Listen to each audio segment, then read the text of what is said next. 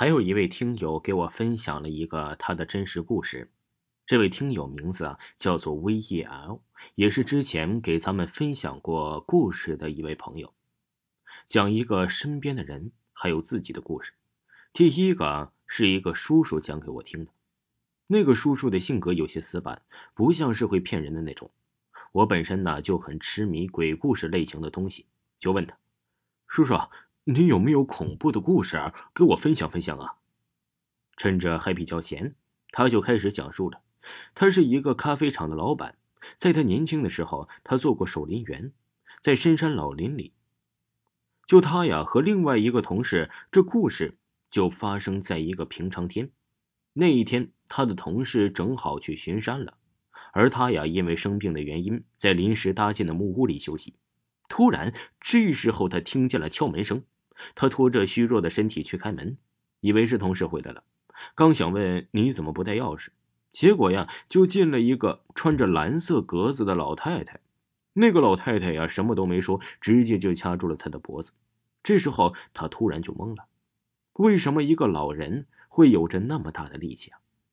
他呀，有点喘不上气来，他拼命的挣扎，但是感觉还是有心无力。再加上他身体处于虚弱的状态，好不容易和他僵持了好半天，滚到厨房里抡起菜刀，他心里就想，管不了那么多了，不是你死就是我亡，朝那个老太太砍过去。就这一下，那个老太太突然就消失了，他也慌忙的从地上爬起来，他全身都是密密麻麻的冷汗。后来啊，他辞去工作，开始自己做了生意。我发小给我讲的。他表妹的村子里有一个老师，由于天气炎热，这个老师啊就在人家的地里偷了一根呐甘蔗解渴。可他不知道，这个甘蔗是当地泰种人种的，当地好多的泰族人都会种一些巫术。没过多久，这个老师就疯了，他呀还经常的在这个村里转悠，身上脏兮兮的，哪里还有一个老师的样子？之前暑假的时候，我去打工。从当时的同事身上听来的，是他本人的真实经历。我们这里呀，有一个地方，有一条路过来的时候，阴气很重。我那个同事说是乱葬岗之类的，而且呀，那条路上树木也长得很茂盛，把太阳遮起来了，白天路过的都会觉得很阴冷。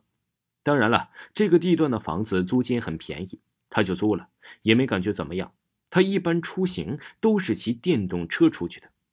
有一次，他骑出去，突然身体没知觉了，一下子倒在地上，霎时间血就淌出了一大片。他能感觉到那个血流了出来，就是不能动了。血流多了，他就没意识了。还好有好心人把他们送到了医院里。这段时间呢，他都是昏迷的，各项指标也都是正常的。他那时候啊，和他同事们的关系也都比较好，就帮他去问他们同事，在我们这里呀。一个比较老的街市里，那里有一个很厉害的老人，帮人呢看事情也比较准，但是碰的碰不到却是两码事这东西啊讲究缘分。他们去的那天正好那个老人是在的，他就说需要他当时出事时候的衣物，于是他们就联系他的父母，取得了他出事当天那件被血染红的白袄。老人就说了，他住的那个地段呢不太干净，有好几个鬼缠着他。那些鬼啊，想要他死了做他们媳妇儿。这一听，所有人都起了一身鸡皮疙瘩。老人就说了，他可以帮他们隔开这些鬼，却没法把那些鬼消灭掉。那些鬼依然还在，会害死另外一个没有时运的人。做完这些法事以后啊，我那个同事真的就醒过来了。他原本和那些同事他们抱头痛哭，毕竟关系真的很好。这些事情啊，也是他们说的。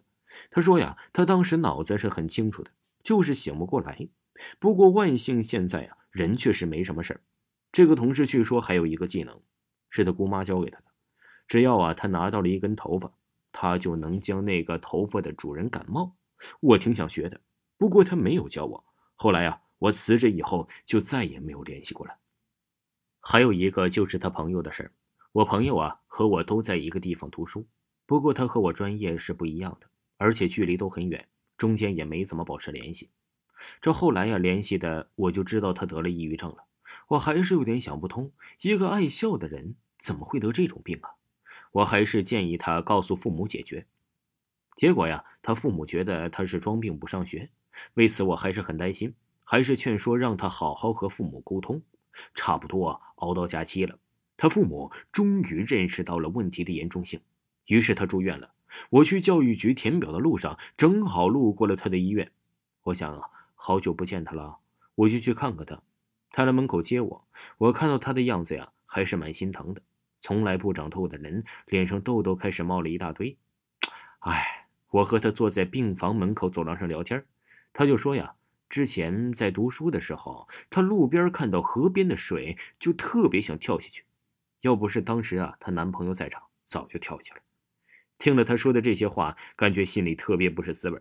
聊着聊着，我看见他脖子上挂了一个红绳，还包裹着什么东西似的，我就有点奇怪了。我就问，他就说呀，他妈昨天从乡村请了个神婆，神婆给他请的符，说他的抑郁症就是因为啊有脏东西跟着他，有很多只。我感觉听他说完的那一秒，我都不知道该说啥了。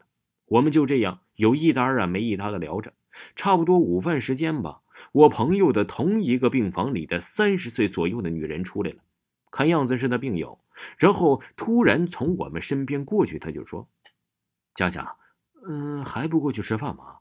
我朋友就说还不去，那个女人就走了，小声的问我朋友：“是不是这个名字呀？他为什么叫你佳佳呀？”他就说这人有点精神分裂。还有一个呀，就是他自己身上发生的。我感觉呀，我是真的皮。一点也不像这女孩子，从小就和我弟呀一起是抓鱼摸虾捕虫，小时候啊还有本事把手骨折过。那天正好啊是和我家亲戚玩，我亲戚的同班同学就提议去鱼塘玩。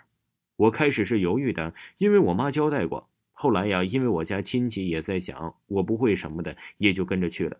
一开始还没什么，我还能再在浅一点的地方捞水草玩。刚没得意一会儿，这脚下青苔一滑，整个人顺势就被送到了鱼潭中心。这从来没学过游泳的我，就一直在里面扑腾。